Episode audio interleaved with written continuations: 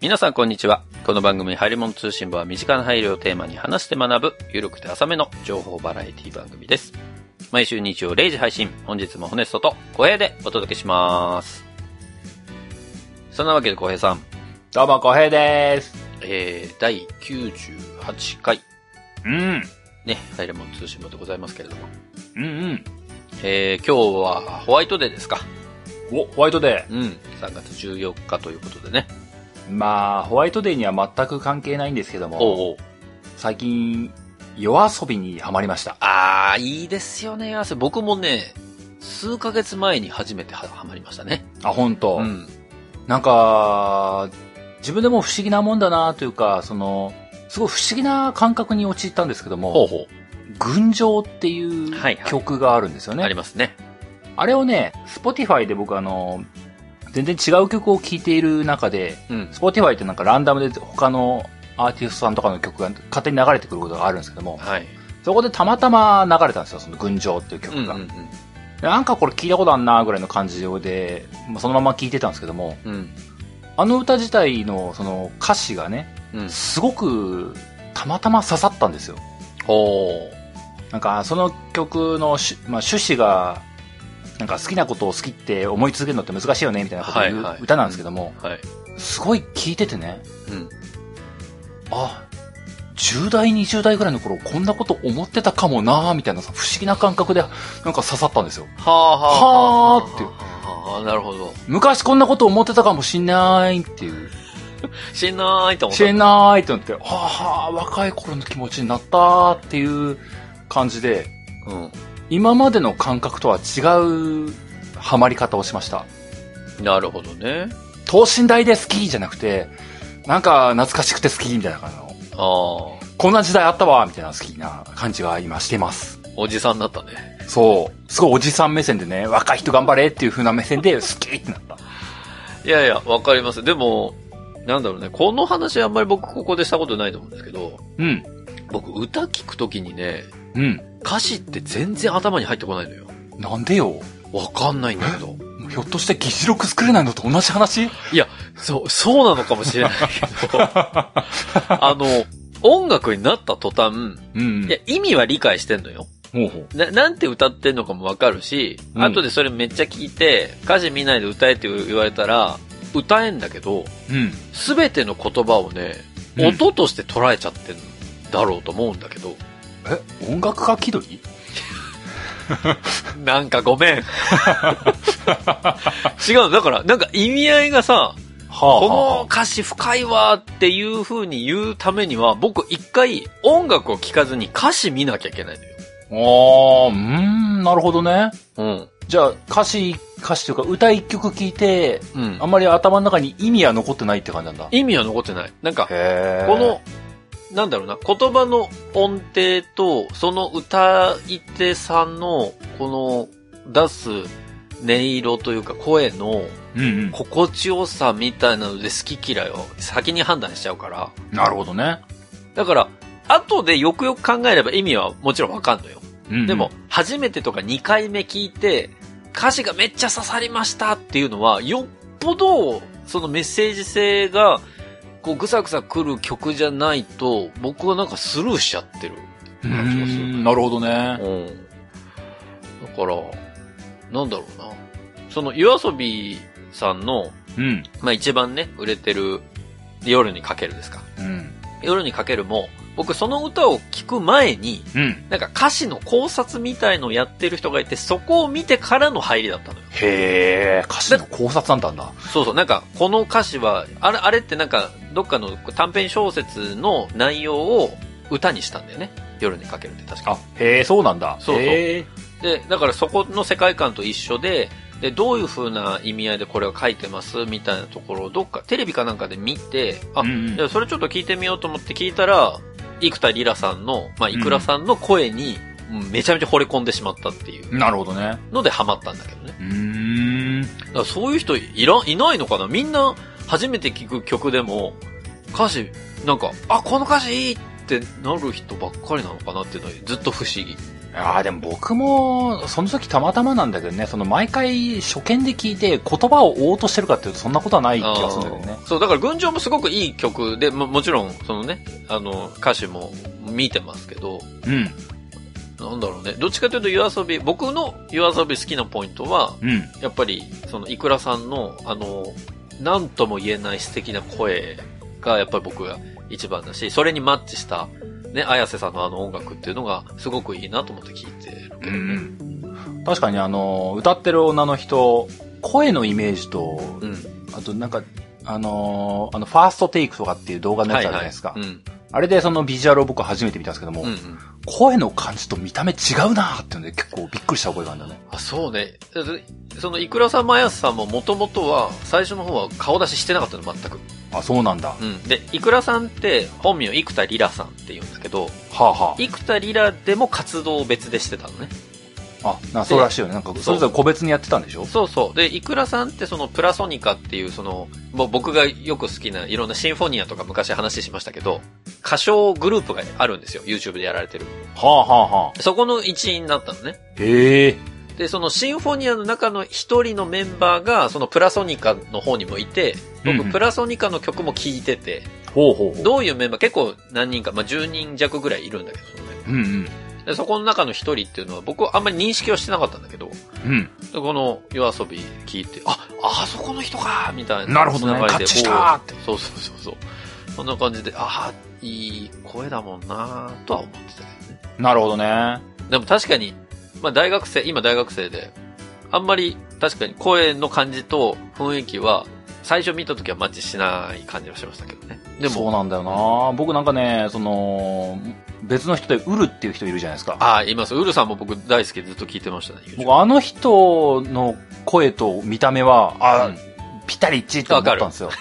わかる。僕そのぴったり一致感を、その、うん、夜遊びにも求めてたんですよね。ああのーで、見た時に、ちゃうこの人じゃないって。はわわわわわってなったのが結構ね、逆に新鮮な体験でした。どうしよう。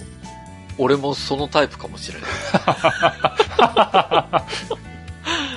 声と顔の感じちゃうってなるかもしれない、俺の顔。そう、あ、まあ確かにな、ホネストもそうかもしれんな。 小江さんはなんかイメージ合うもん。今、まあ、小江さんのね、顔、そのツイッターで出てますから、わかりますけど。まあ僕はもう出してるから、もうそこから一致させるパターンもあるだろそううそう、そうね。そ、そこから知る方もいるけど、僕はまだ顔はほぼ出してないので。う。そうだね。うん。まあ、まあ、そうだね。あの、先週にも引き続きあの、今週あたりから初めて聞いた人はね、あの、このホネストっていう方はね、あの、よく実際に会うと、なんか保険売ってそうとか、やばそうな保険売ってそうとか、なんか、売りつけられそうみたいなことを言われるタイプの人間ですからね。あと大体インテリアクザって。なんか、詐欺師って言われる。あと、店員さんでよくいそうとか、ホテルマンでいそうって言われる。ああ、そうだね。うん。で、実際僕、義理の弟の結婚式の会場で、あの、同じ結婚式に出席してた向こう側の、その、ご友人の方に、うん。あの、すいません、トイレってどこですかって聞かれた。完全にね、ホテル側の人だ、会場側の人だって。そうそうそううんうん。あの、そういう経験もありますし、あと、台湾に行くと、現地の人に、毎日、あの、道を聞かれます。なるほどね。その溶け込み能力が、こう、あの、過去回であの、エキストラの回とかありますけど、そそうこですよマッチするんでしょうね。はい。ぜひね、そちらも聞いていただきたいなと思いますけ ど。どんな、どんな説明なの俺の説明。もうちょっとマシな説明あったでしょそれうーん。割としっくりくる説明だったと思うんまあだね、あけの、会った人はみんな納得の、どな。わかるーってな。骨さそんな感じ。はい、説明だと思いますけど。はい。ということうで、ん。今日は小平さんの回なんですよ。うん。まあ、小平さんはね、うちの番組まだ初めて聞いた方は、あの、ご存知ないと思いますけど、うん。うちの番組では、まあ他の番組さんでゲームやられてますけど、はいはい。ゲームが好きで、あとは家電をね、よくウォッチされてるということで。なんか別番組を匂わされた けど。あなんか聞いたことあるな。 まあということで今日は何をやってたけるんですか今日はね、まあ、タイトルに書いた通りなんですけども、今日はトースターの話をしようと思います。ほう、トースター。トースターって何回かやりましたけどね、前。あのー実はね、あのーうん前回、前回95回かな、95回の時に、アイリスオーヤマの話をした時に、ちょっとあのその時から構想があったんですよ。ほうほうほうほう。あの、アイリスオーヤマの時話をして、うんアイリスオーヤマってこんな会社なんだよっていう風なうん。話をして、その時に、実はアイリスオーヤマがもうすぐトースター出すんですよって話をしたかったんですよね。へえ、そうなんだ。うん。で、まあ、そのトースターの話を今日したかったと。うんうんうん。で、多分、次に僕の会が来るぐらいに、家電大賞の発表がされてるはずなんですよ。うわあ楽しみ。あ4月に入ったぐらいに家電大賞をして、そこに、アイリスオーヤマいないねぐらいまで行ったら、お家だなと思ってるんですよ。俺今年ね、投票したはずなのよ。 本当に。うん。多分。え、去年分だよねそうそうそう、2020。 ?2020 年分だもんね。うん。俺、だからあれよ。あの、掃除機やったよ、バルミューああ、そうなんだ。 ダ。投票した。 ザ・クリーナーが入ってるかも。そうそう、ざっくりな投票したけど、まあ、ちょっとどうなるかわかりませんけどね。まあまあ、そんなわけでね、あのー、3本つながりぐらいでいければいいかなと思ってる中の2本目なんですよ、今回。なるほど。なんで今回は、アイリス・オーヤマもちょっと照準に入れつつ、うんうん。まあ、今回パナソニックとアイリス・オーヤマがそれぞれ2月中に新しいトースターを出しとったんですよ。ほう。で、最近まあ、ここ数年、やっぱトースターって、炊飯器に並ぶぐらい熱いじゃないですか。暑いね。でまあ、ということはね、まあ、ここらで日本一のトースターって決まってくるんじゃないかなと思いましてね。なるほど。今日はもう、もう10年もの長きにわたって家電の話を聞き続けた骨くんに、はい。家電批評家として日本一のトースターが何かを決めていただこうかなと思いましてね。わかりました。そんなわけで今日は、日本一のトースターを決めようという、そんなお話になります。はい。では早速本編に参りましょう。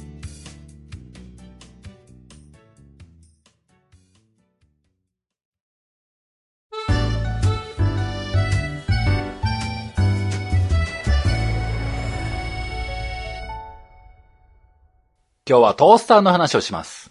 うん。まあ、トースターの話をして日本一のトースターってなんだろうねみたいな前振りをしたんですけれども、うん。まあ、すべての商品を説明していたらいつものように時間がないのでね、うん。今日は2本分の商品、 2本分。うん、していきたいなと思ってます。はいはい。で、その一つ目が、パナソニック。うん。パナソニックから、今年の2月1日に発売された、ほう。オーブントースタービストロ。ビストロそういうトースターが出ました。はいはい。この話と、アイリス大山。うん。アイリス大山から2月26日に発売された、おうおうマイコン式オーブントースター。おうおうこの二つ、この二つの話をしていこうかなと思うんですね。アイリスオーヤマの方はなんか、名前はついてないのね。う。そうでしょ。ここもすでにこう、アイリス大山っぽいなーって思うよね。確かにね、なんか、ビストロはもうブランドとしてさ、パナソニックのブランドとして確立してるからね。お、素晴らしいね。そこも今日の一つの話題なんですよ。うん、うん、そう。パナソニックは、そう、しっかりとシリーズブランドみたいな名前を作ってるんですよね。はい、はい。ただ、アイリスのは、トースターったらトースターなんだよっていうスタンスの名前しかつけないという。トースターに余計な名前は必要ないと。もうそう。うトースターっはトースターでしょっていう。て、わかるだろう。トースターだよ。一番わかりやすいじゃねえかって。こういう名詞です、みたいな。はそう。この出し方、こすでにここに違いがあると。い、はい、はい、はい。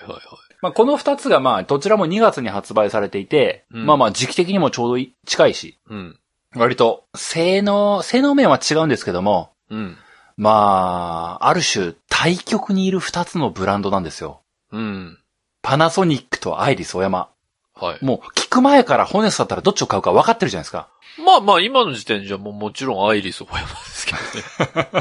えだってもう、なんだろうな、パナソニックのプッの字を聞いただけでさ、うん。ああ、もう高いもん。そうなっちゃう。プの時点で分かっちゃうんだ。そう高いプッの字の時点でもう、ああ、高いな。もう、ああ、この遠さ高いもん。あの P の一番左端の縦棒がちょっと見えた時点でもうダメなんだね。ああ、アイリスオーヤマも愛から始まるのにそこ時点でバレるんだ。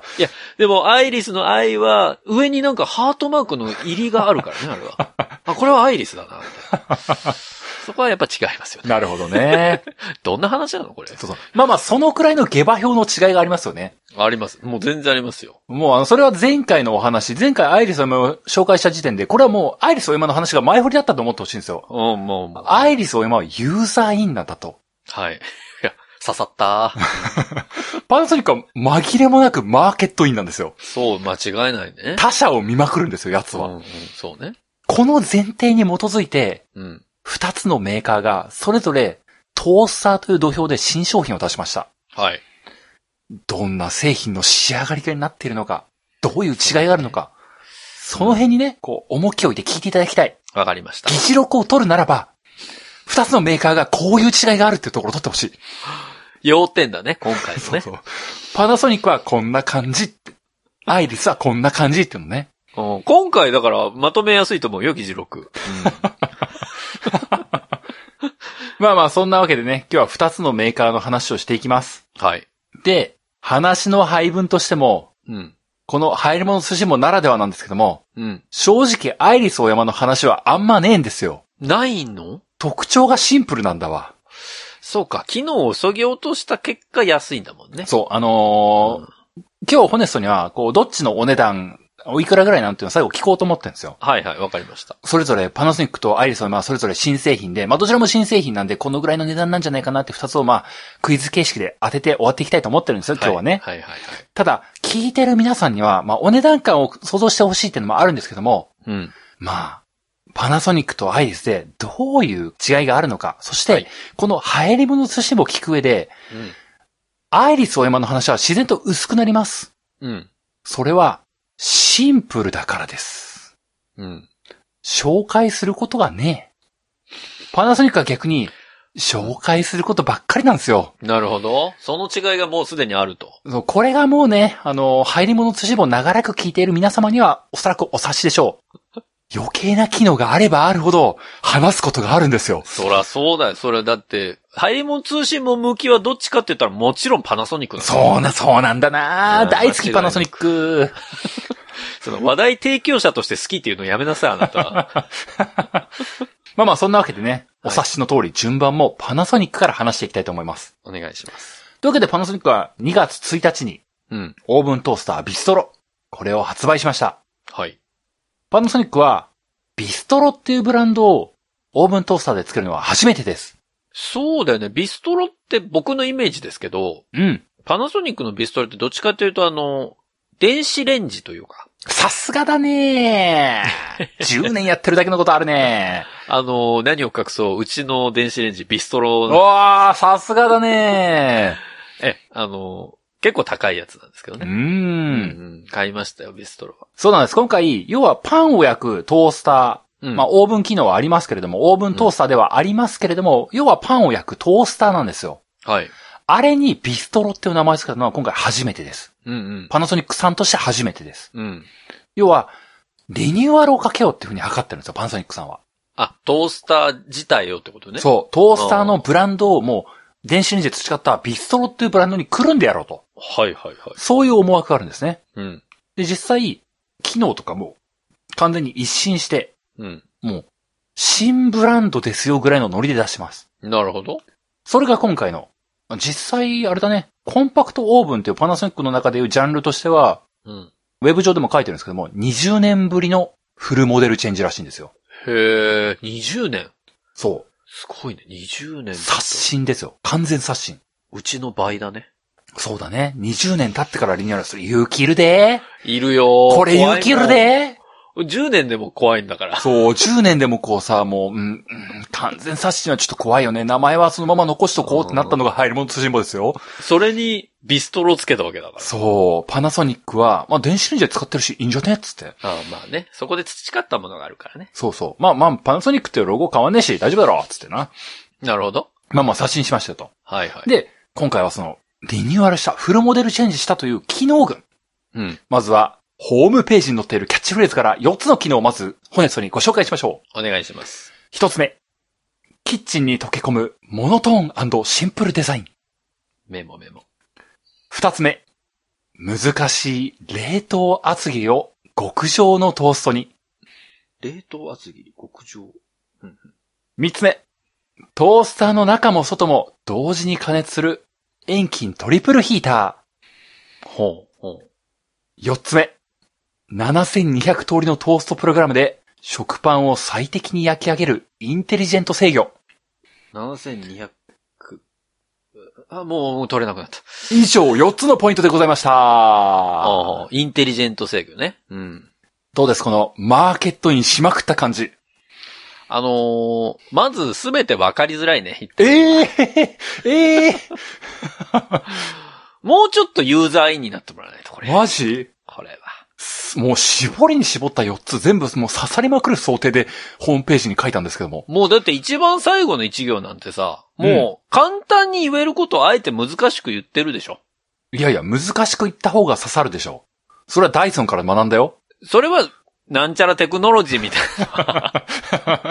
な。わかるよその、なんか、サイクロンだ、なんだってつけりゃさ、なんか、なんかすげえんだなって感じがするからさ、掃除機はいいよ。うんうん。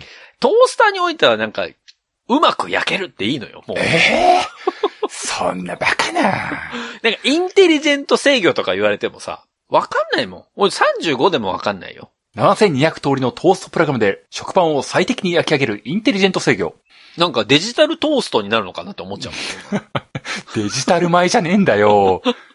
デジタル米も実在はしねえんだよ。ホネスの頭の中だけだよ。通りの、のえ、何トーストどうなっちゃうのみたいになっちゃう。まあまあまあ、4つの、まあ、4つもこんなに眩しいキャッチフレーズがあれば、どれか1個でも刺さんだろうって、パナソニックは思ってますよ。投げやりだな、やり方。 まあその中でね、一つ一つをまあ順にご紹介していきたい。お願いします。一つ目がキッチンに溶け込むモノトーンシンプルデザイン。まあ、バルミューダってことでしょあー、バレたー。かー。いや、おかしそいれ、いなこんな秒殺でよ読まれるとは思ってなかったな。や、だからもう、もう、それもう聞いてるそばから分かってたよ、もうそれ。 10年やってると違うなー、ホネストはなー。ゲンオマージュよ。一番、一行目、ゲンオマージュよ。だから、くー、一つ目のマーケットバレ たー。すぐ、すぐですよ。もうその秒殺。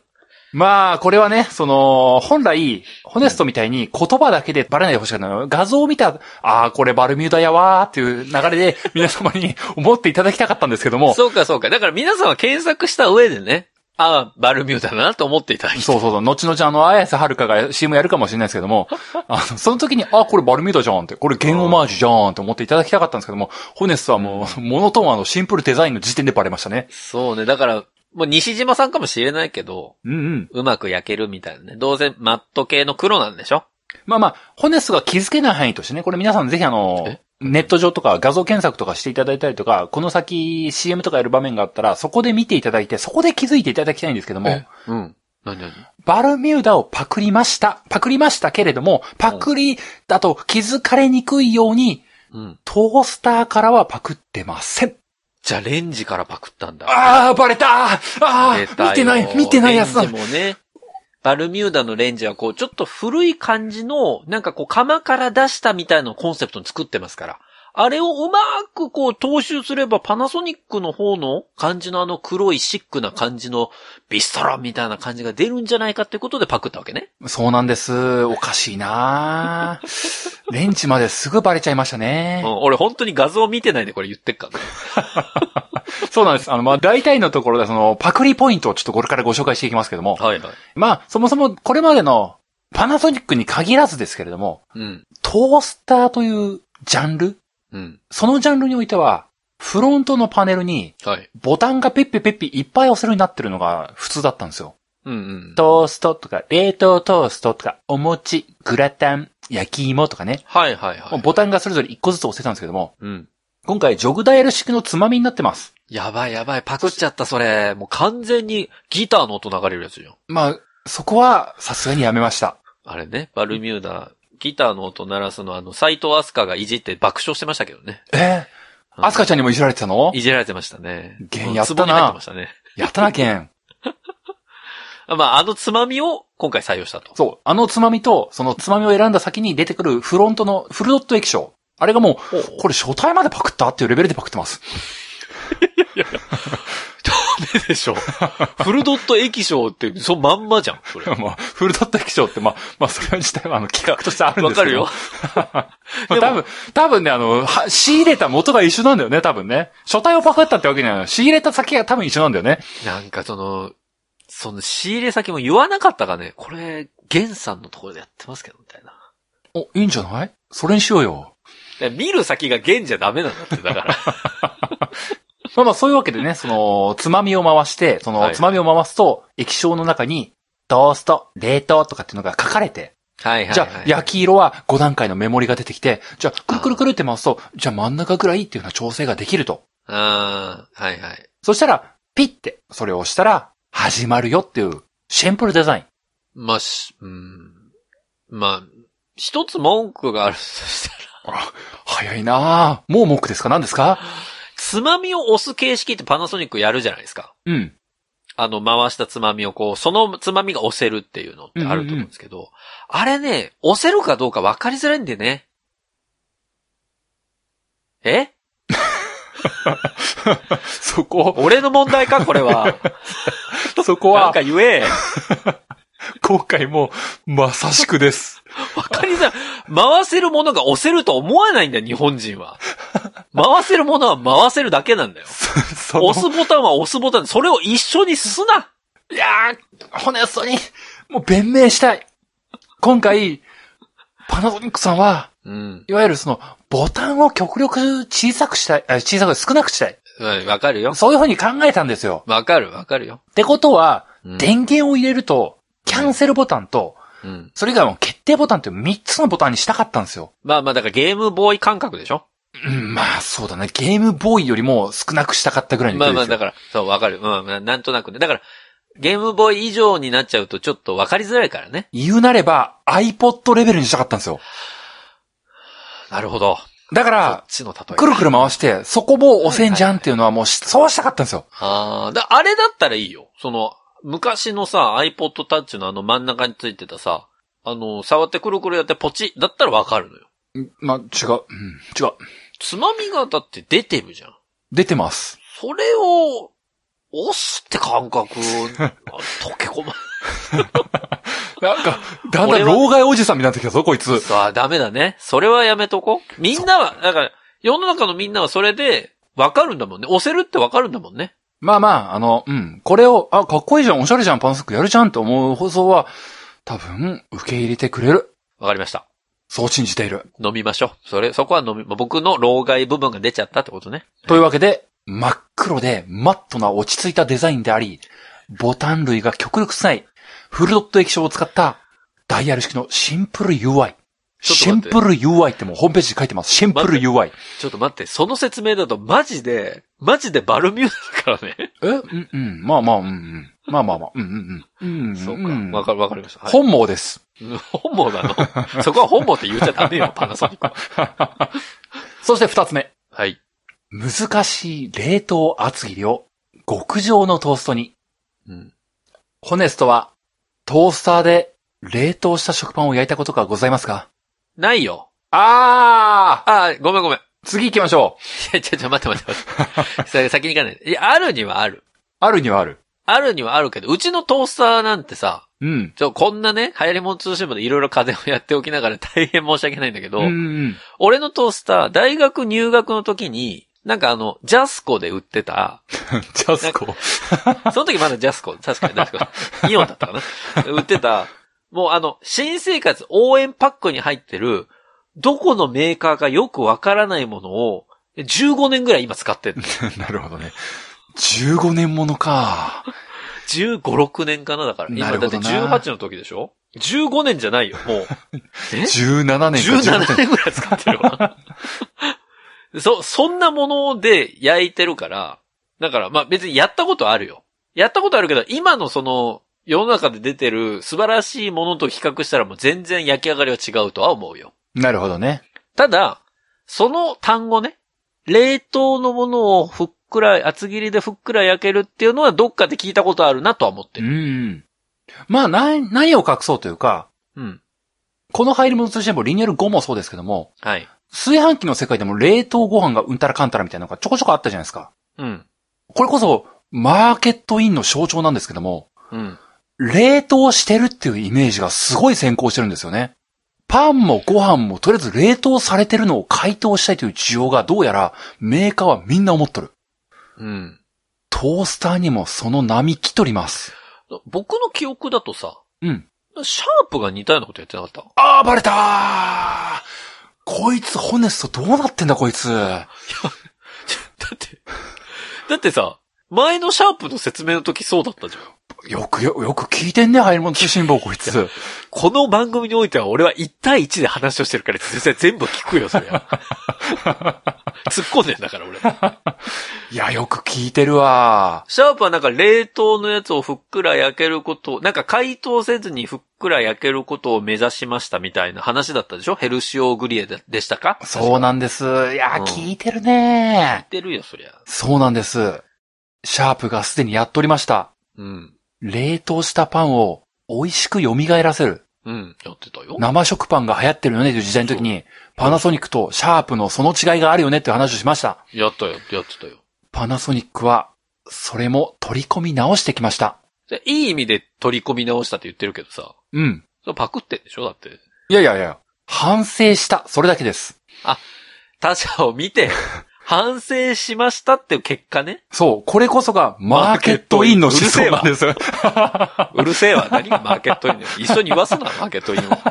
ユーザーの目なんか見てねえっすわ。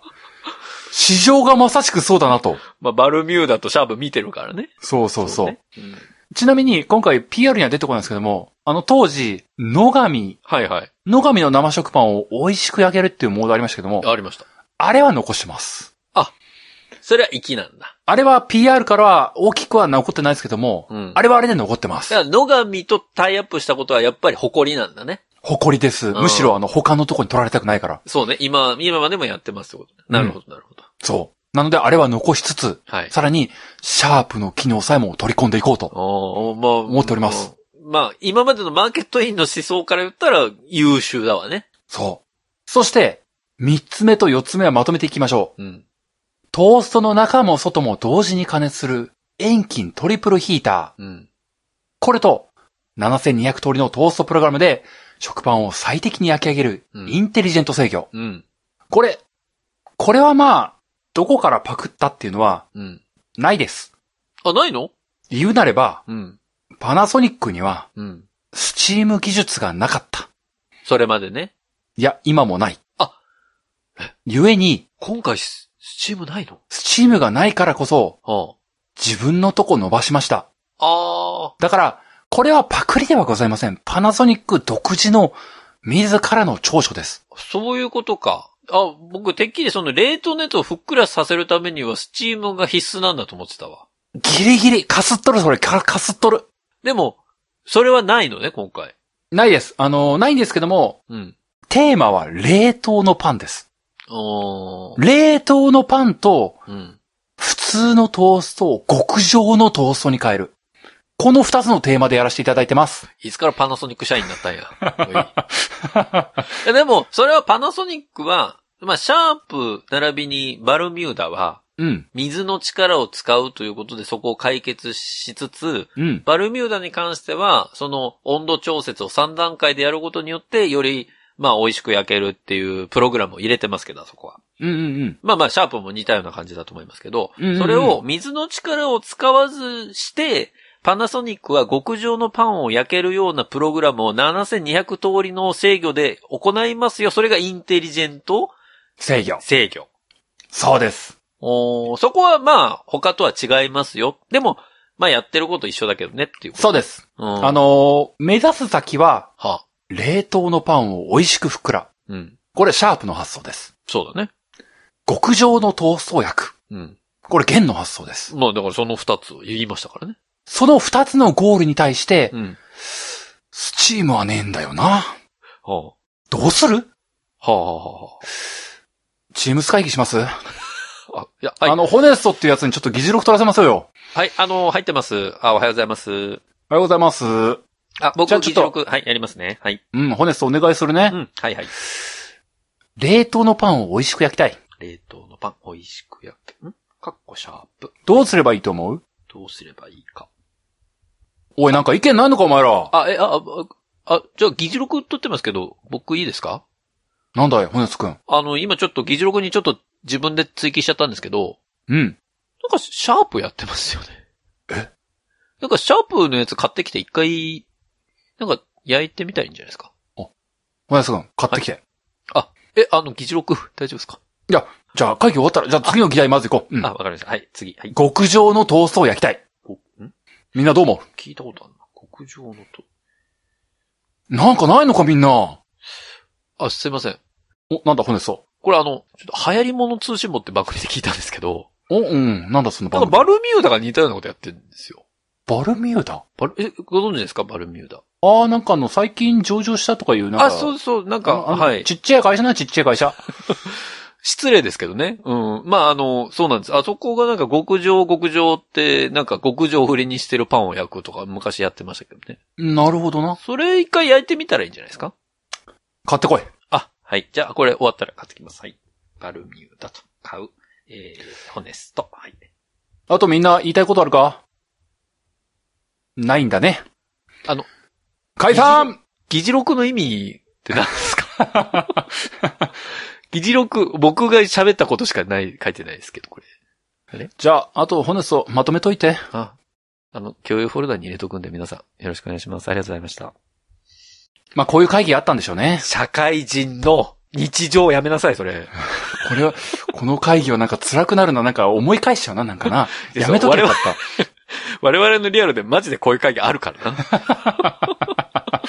何のための会議だったのまあまあまあ、こういう会議があったんでしょう。はいはい、あったのね。まあ、で、なんやかんやあって、二つのトーストでパン焼いて美味しいなって言ってな、うんあの、部長はにんまり笑顔みたいなことがあったんだろうな。なで、この会議の結果を受けて、うん。なんやかんや下請けの方の会社が頑張り、うん。作りました。まあ、内情を言うな、そこは。うん。そんなわけで、遠近トリプルヒーターとは、いインテリジェント機能によって、インテリジェント制御によって、うん。美味しいパンが焼けます。はい。何がどう焼けるかというと、うん。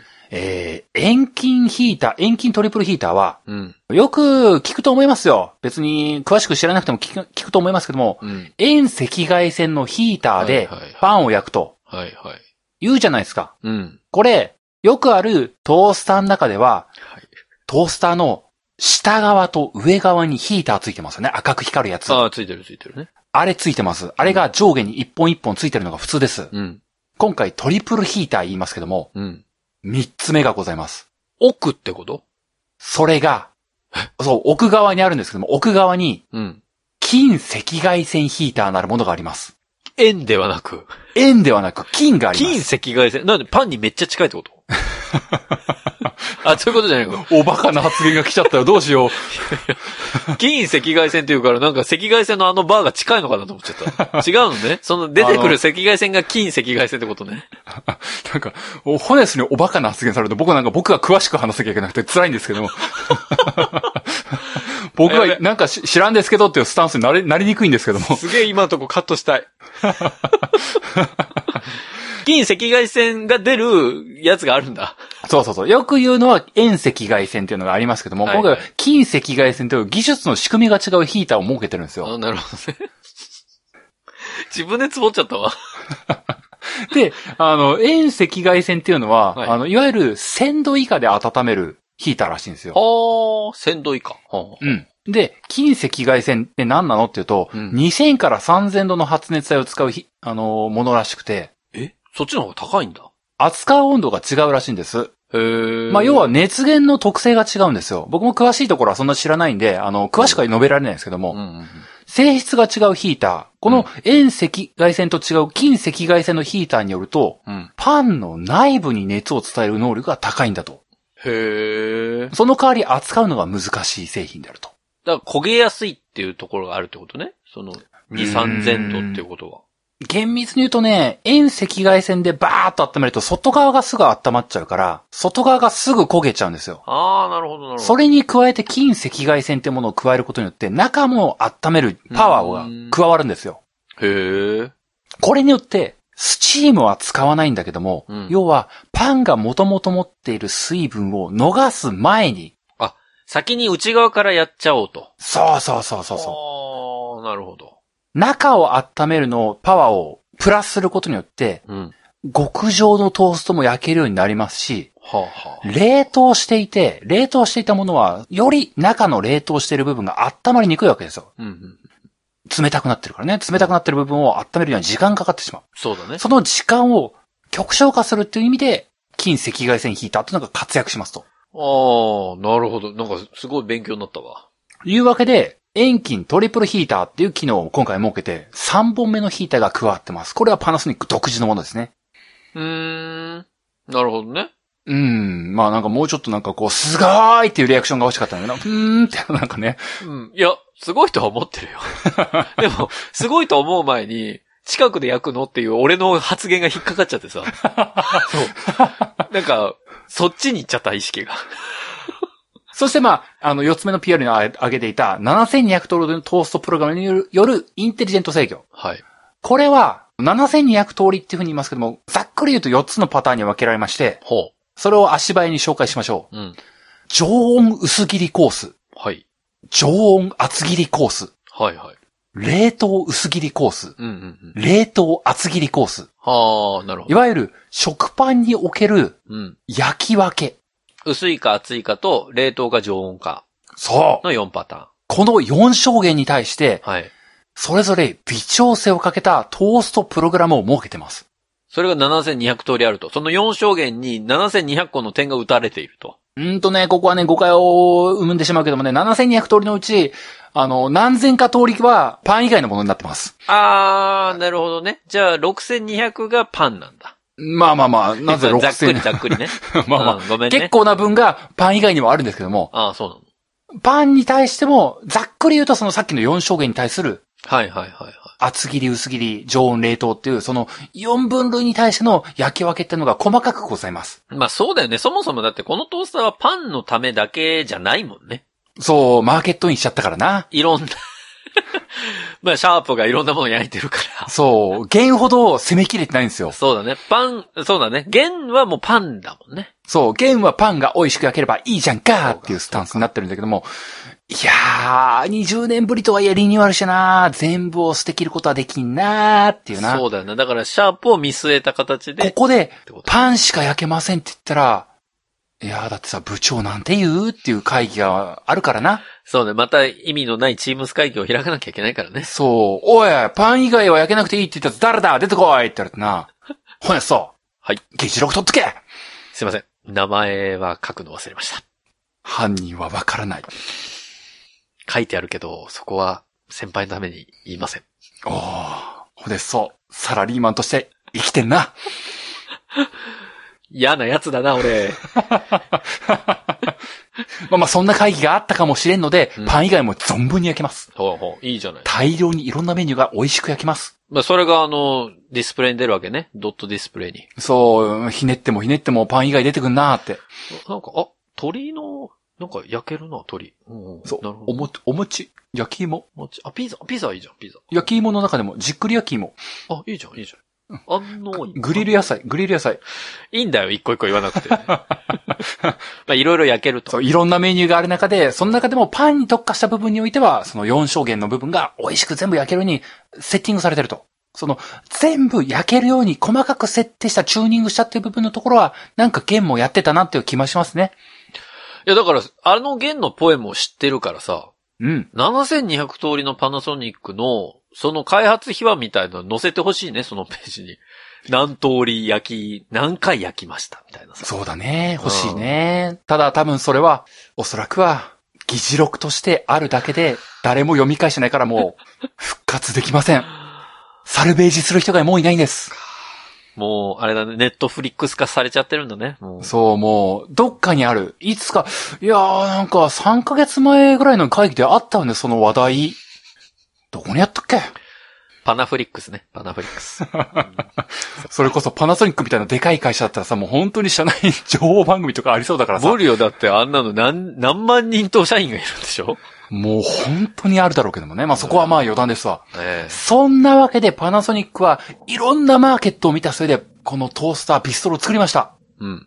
この時点で時間を超過してるんで、ここで終わります。打ち切ります。まだまだ言うことありましたけど、打ち切りますえうん。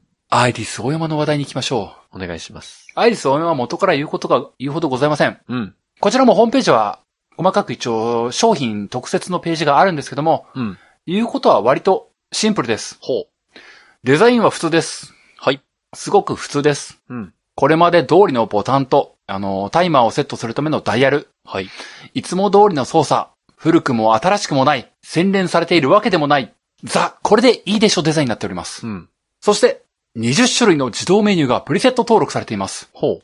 まあまあ、パン以外にも焼きたいものはあるよねというわけで、うん。ここは、まあ、お芋は焼けてもええんちゃうかとか、うん。お餅は焼けてもええんちゃうかとか、うん。約20種類のメニューに対して、自動で最適に焼けますよっていうのがプリセット登録されております。ほオートでちょうど良い加熱してくれます。ただ、別に7200通り焼き分けるみたいなそこまでのものはございません。う。はい。ただ、家族を向けて、パンは同時に4枚焼けます。うわ、すごい。えちなみにパナソニックは2枚までです。すごいな、4枚。なので、ホネストのお家でも、ホネストのお家でももうそろそろ、子供も含めてうん、パンを食べる、トーストを食べる、そういう場面が来るんじゃないでしょうか。うん。パナソニックさんは2枚までですので、2回にわ焼き分けが必要です。うん。アイリス・オヤマさんは、一度で焼けます。うん。そして、独自開発による専用容器を使用した2種類の絶品トーストメニューが焼けるようになっております。すごいじゃん。これは、ユーザーインの視点でも、うん。やっぱ美味しいパンを焼きたいという需要はあるらしいと。まあまあね。聞いたんだろうね、いろいろ。ケンちゃんも会長として、うん。まあ、美味しいパン焼きたいよねとなったんでしょうん。う。ケンちゃんの月曜会議にて、うちのパンは美味しいんかとは聞いたでしょう。あ。聞いたんだろうね。会長、美味しいパン焼けるようにしましたほこれは僕らだけじゃない。ユーザーも美味しいパンを食べたいって分かったんです。う。うん。そうか。美味しいパン、焼こう。うん。採用ポン早いね、決断が。うん。そんなわけで美味しいパンが焼けます。うん。この美味しいパンは、なんと、半スチームを使います。反スチーム。バルミューダやシャープがやるようなスチームとはやり方が違います。うん。もっとドシンプルなやり方になっておりますけれども、パンに水分を閉じ込めながら焼き上げる、そんな方法を考えつきました。ほう。美味しいパンを焼きたいときは、専用のトレイを作りました。ほう。そのトレイに、水をちょろっと入れてください。ほうほうほそうすると、パンと同時に、水もスチーム化して、そのスチームで覆い包んじゃいます。う。なるほどね。お手軽簡単な気候によって、パンを耳までふわふわ、中はもちもちのし生食感生トースト。これを作り上げることになったんですね。魚焼きグリルみたいな話ね。まあ、バレたー発想はまさしくそれです。 ほうほうほう。要は、スチームになった水蒸気の部分、パンの水蒸気っていう部分、水分の部分が逃げ切らないように、受け取る場所を作っときますよというスタイルなんですね。なるほどね。これによって、すごくシンプルな機構、なんつったってトレイ作るだけですから、まあまあそうね。もともとあったんじゃねえかなぐらいの話ですよ。プラスすればいいだけね。そう、トレイにちょっと溝作りましたぐらいの話です。うーん。これによってお手軽でとても美味しい生食感トーストが食べれるようになります。素晴らしい。という、ドシンプル機能。うん。さあ、ここまでで情報が出揃いました。ここからが、お値段当てクーイエイイさあ、ずっと考えてましたよ、。これ。さあ、そんなわけで今日はお話ししてきましたパナソニックのうん。オーブントースタービストロとはい。アイリスオーヤマのマイコン式オーブントースター。うん。このお値段を当てていただきたいと思ってるんですけども、値段ね。一応参考情報としてね、はい。まあ話題にも出ました、バルミューダザ・トースターと、はい。シャープから出しているそうかそうかヘルシオ・グリエ。はい。参考としてね、こちらはまあ発売直近ではないので、時間は経ってますけども、はい。お値段ご紹介させていただきます。お願いします。バルミューダザ・トースターは23,500円。 23,500円ね。はいはい。シャープのヘルシオ・グリエは21,700円。あ、そんなもんか。このマーケットの状況を見て、はい。そして、ユーザーたちの声を聞いて、パナソニックのビストロは一体いくらなのかアイリスオーヤマのマイコン式オーブントースターは一体いくらなのかさあ、本日さん、どちらから回答しますかパナソニック。はい。ビストロね。うん。いくらですかビストロブランドは、まあブランドとして、まあ、いいものっていう立ち位置で、これから見させたいと思うので、うん。 2万5千円。大正解ですや まさマかジ、ぴったり2万5千円やでっす。たー初めてかもしれないズバピタ10年やって初めてだ。初 めていや、パナソニックさんありがとうあすげえよりがとう、パナソニックさん !2 万当ててくると思わなかった わ。5千円いや、参考価格がありましたから。やっぱりすご勝い因ねはそこですよね。だから多すご分いバルねミューダよりも上に来ると思ったんですよ。だってやれることはバルミューダより上だから。いやー、リスナーズチョイス第9位は違うなしかも今回やっぱり水をわざわざ入れなくていいっていうのがやっぱりパナソニックの利点じゃないですか。ーああ、まあまあそうだねそ。のめんどくさくない。ただうんそのまま焼ける7200通りで焼けるっていうのがパナソニックの売りだと思ったんで、はいはあそこはね、やっぱりね、強気で来ると思ったんですよ。い。なるほど。ね当たると雄弁に語るでしょ、私。よっし素晴らしい。まさか当てるとは思ってなかったな。ゃー嬉しいわ。もうここで終わりたいぐらい。では、二つ目。アイリス・ソイマンのマイコン式オーブントースター。こちらは一体いくらでしょうかえー、もうこれはね、僕決めてたんです。うん。この、やっぱり、パナソニックあっての、ね、アイリス大山のマイコン式トースターだと思うんで、うん。価格はね、多分10分の1ぐらいなんですよ。 10分の1、もということで、う。うん。えー、3000円。なるほど。これ大幅に外した感じだな、これ。正解は、はい。 14,800円でしたあ、結構高いんだね。そんなわけで、ホネスさんは、一生いっぱい。ただ、ほんと奇跡ですよ。一生したのはほんと奇跡かもしれない。奇跡だわ。これは。2敗の可能性の方が高かった。い、や、そう、2敗でなんかこう、全然違えじゃねえかよーで終わっていこうかと思いましたけども、今回は奇跡も 奇跡、一つをバッチリ当てました。やりました。そんなわけで、今年のホネストは、2021年のホネストは違うかもしれませんね。そうですね。また、家電大賞でお会いしましょうありがとうございましたありがとうございました。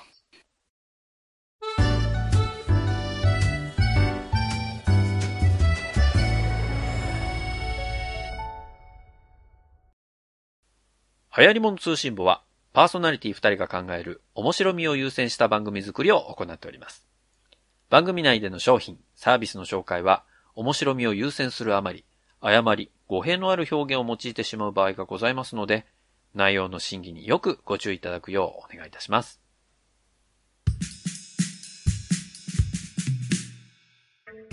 はい、エンディングです。うん。まさかのね、パナソニックを当てて、えーアイリスオーヤマを大外しするという。えー、小江さんですら立ててなかったこの道筋ですけど。このストーリーはね、なかなか考えてなかったな、俺も。そうだなーまあ、そうだね。アイリス・オーヤマがね、あの、高い、まあ、アイリス難しいよね。高いの、高めというかね、いい系も出すっちゃ出すからね。そうだね。1万7000か。 1万4000。あ、1万4000か。うん1万4000。1万4000だとなんだろうね。アイリス大山としてはやっぱ高いなっていう感じに思っちゃうもんね。まあ、でも、家電量販店で同じぐらいのグレード感ですよ、ゾーンで並んでいたとしたら、たあ、安いね。あまあまあそうだ。だね。そうそう。まあ確かにそれ、そうなんだろうな。だから僕はアイリス大山というのに引っ張られた感じはある。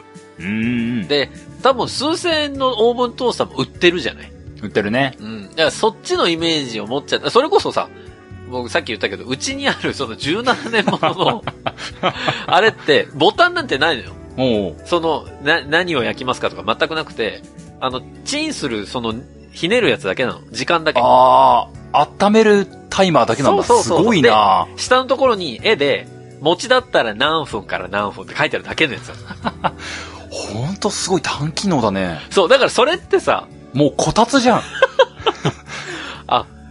そうですね。うちの搭載こたつっすね。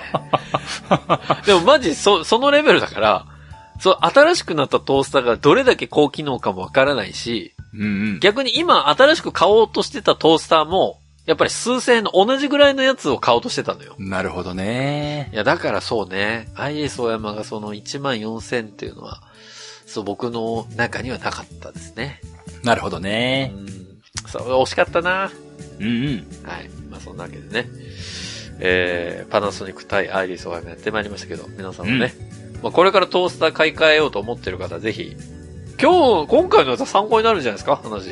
まあね、あの、美味しいパン焼きたいなっていう需要があるんだったら、あれ市場は2万5千円から1万5千円の幅であるよっていうのが分かったと思います。まあでもアイリスオーヤマ4枚焼けるっていうのは、ちょっと魅力的だよね、それはね。まあ話す時間なかったけど、4枚焼けるけども、そんな大きくないのよ。